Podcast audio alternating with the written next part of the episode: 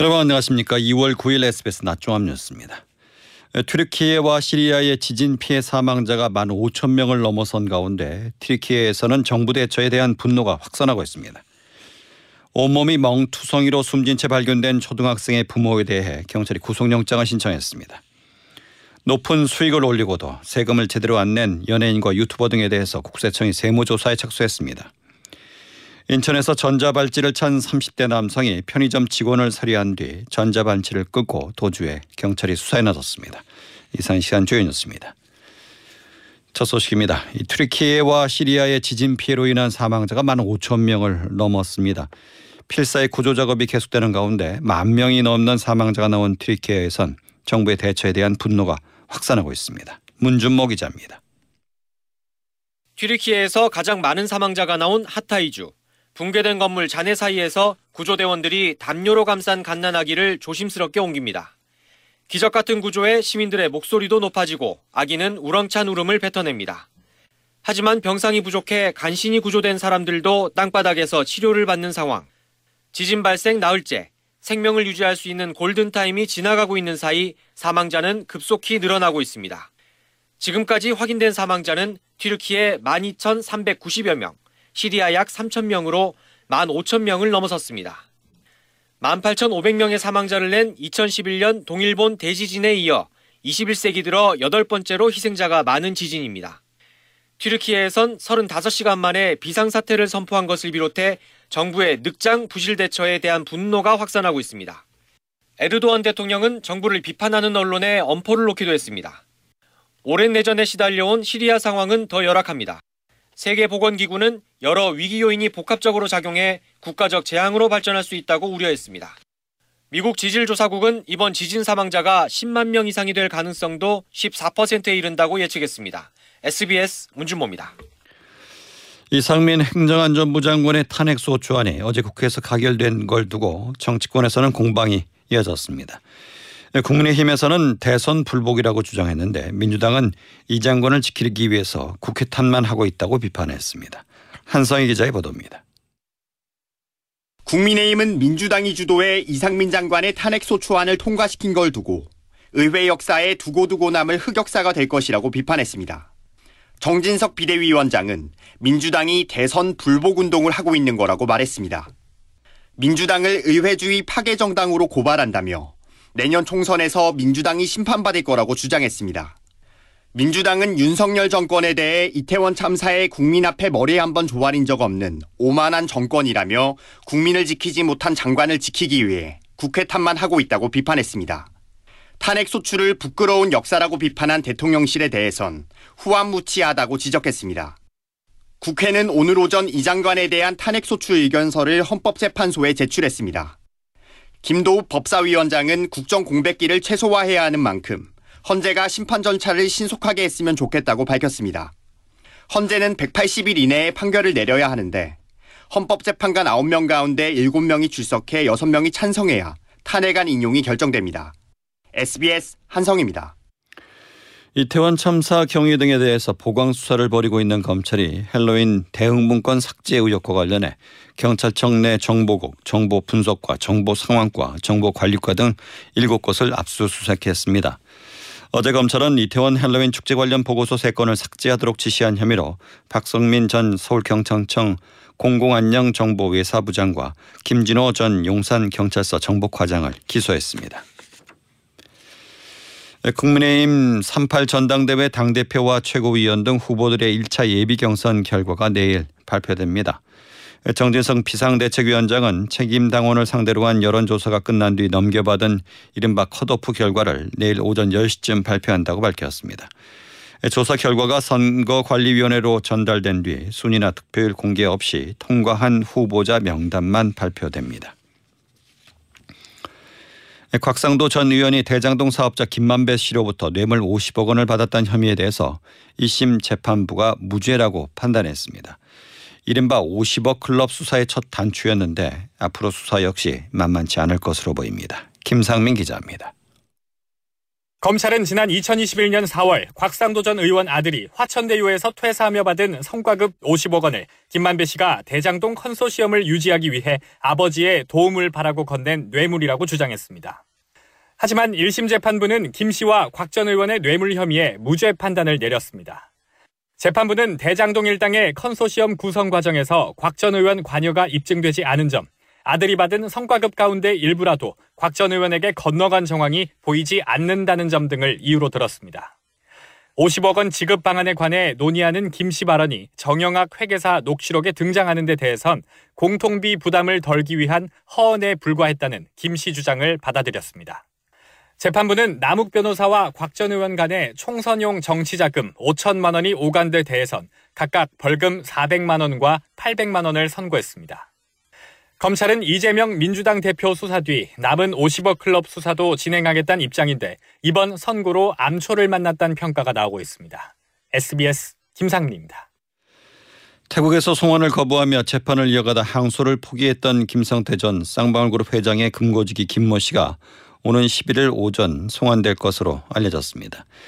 김 전 회장의 매제이자 쌍방울그룹 전 재경 총괄 본부장이었던 김 씨에 대해 주 태국 한국대사관은 어제 오후 여행 증명서를 발급했습니다.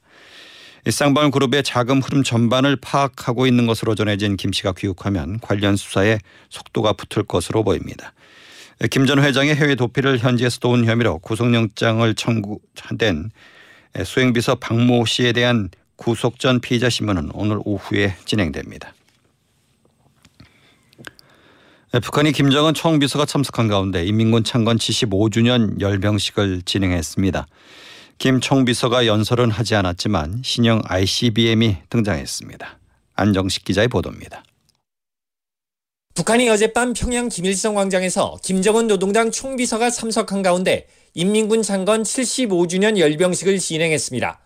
김정은 총비서는 검은 중절모와 코트 차림으로 열병식에 참석해 군 병력과 장비를 사열했지만 별도의 연설은 하지 않았습니다.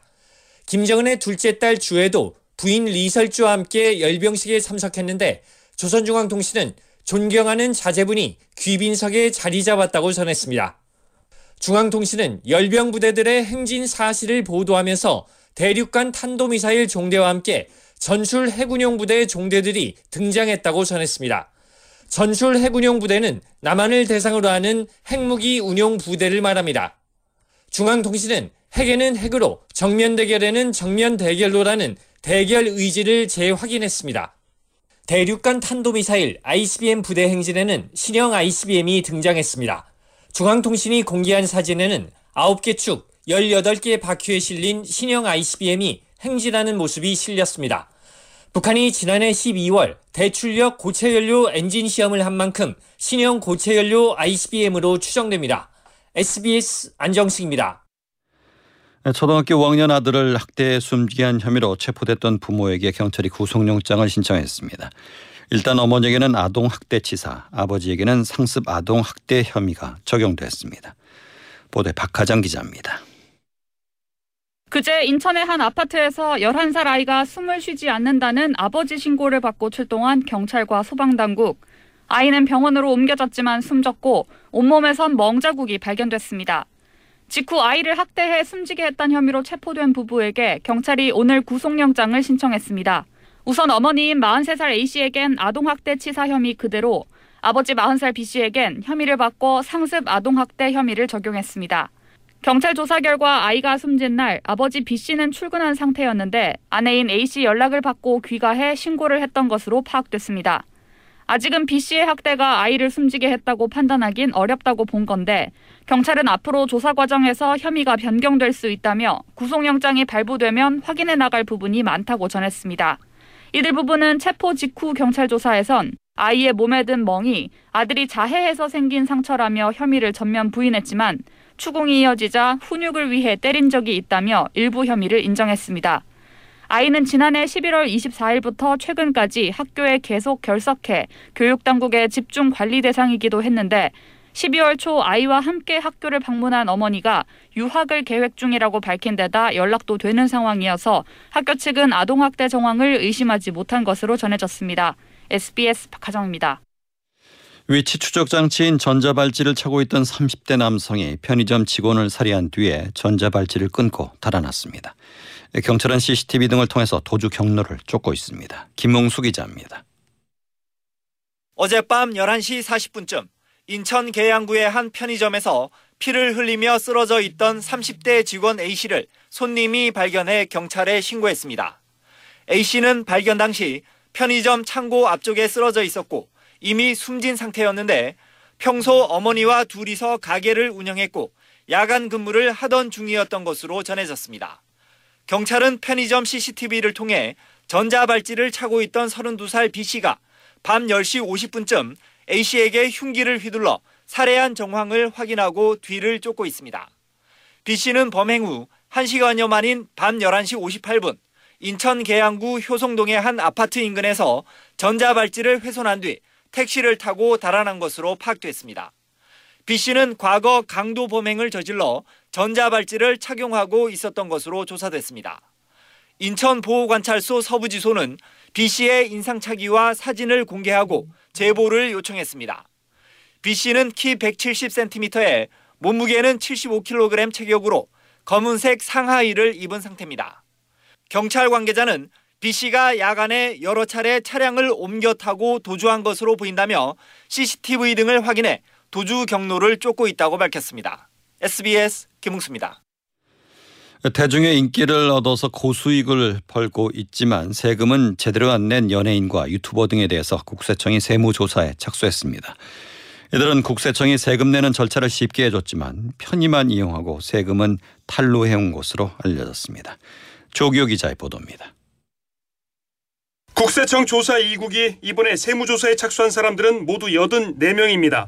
국세청은 이들 중에 의심스러운 1인 기획사를 차린 연예인과 운동선수, 웹툰 작가들을 우선 조사 대상에 넣었습니다. 가족 명의로 1인 기획사를 설립한 뒤 수입 금액을 분산하거나 근무하지도 않은 친인척에게 인건비를 허위 지급하는 수법으로 세금을 탈루해왔다는 겁니다. 특히 웹툰 작가들 중엔 콘텐츠 인기가 높아져 소득이 급등하자 일부러 법인을 만든 뒤 저작권을 무상 이전해 세금을 회피한 정황도 포착됐습니다. SNS 확산에 힘입어 유명해진 유튜버나 인플루엔서들도 조사 명단에 올랐습니다. 이들은 후원금과 광고 수입을 신고하지 않거나 법인 돈으로 명품을 사고 고가의 월세를 내오다 덜미가 잡혔습니다. 이들 중에는 1년에 수십억 원을 버는 사람들도 여러 명 있는 것으로 알려졌습니다.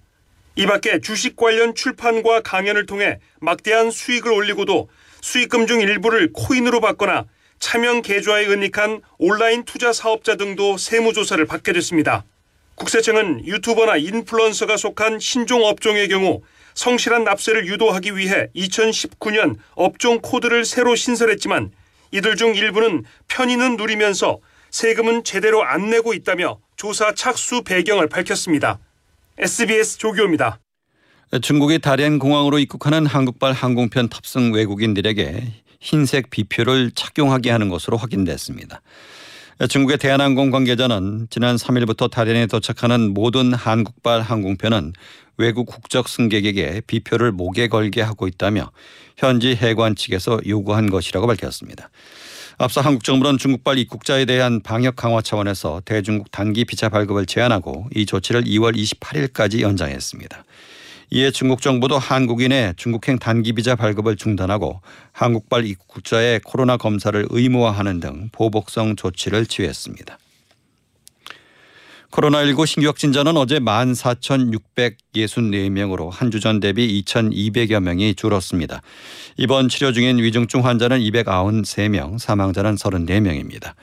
방역당국은 신규 확진과 위중증 또 병상 가동률이 줄어드는 추세로 전반적인 지표가 개선되고 있지만 재감염률이 지속적으로 증가하고 있다며 이가 접종을 적극적으로 받을 것을 당부했습니다.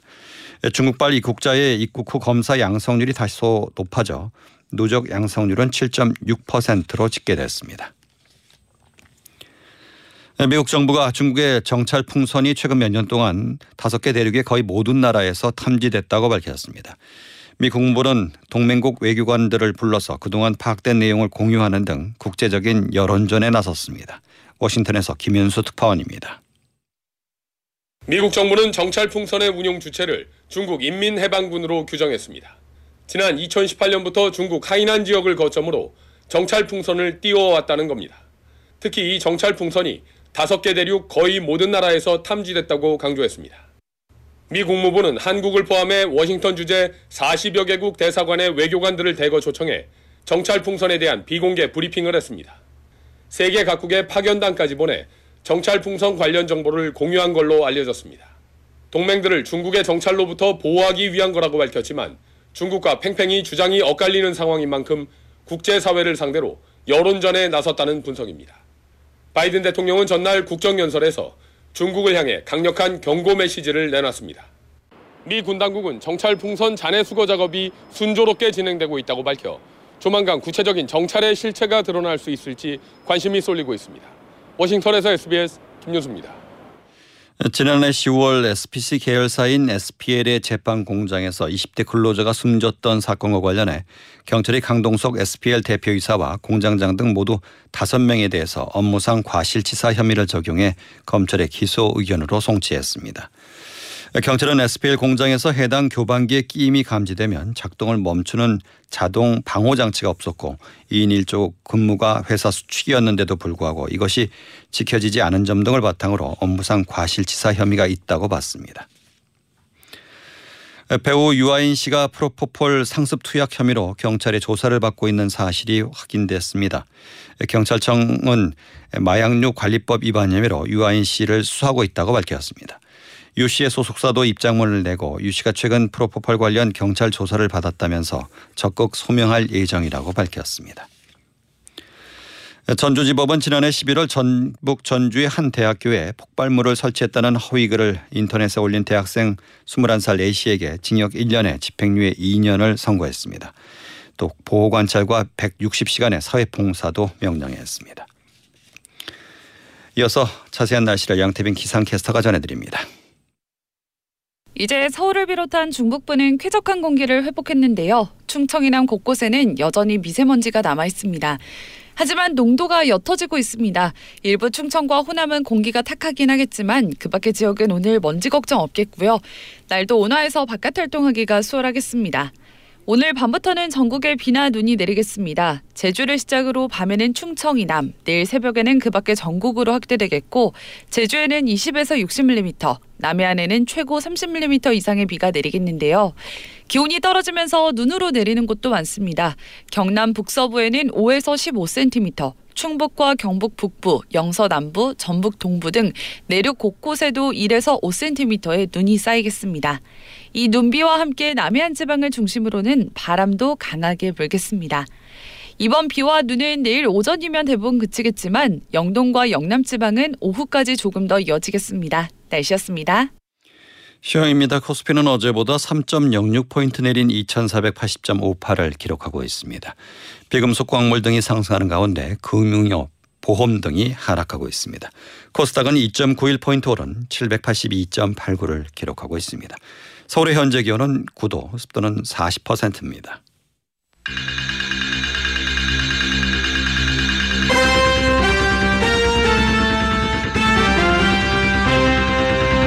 SBS 낮종합 뉴스 진행의 박광범이었습니다.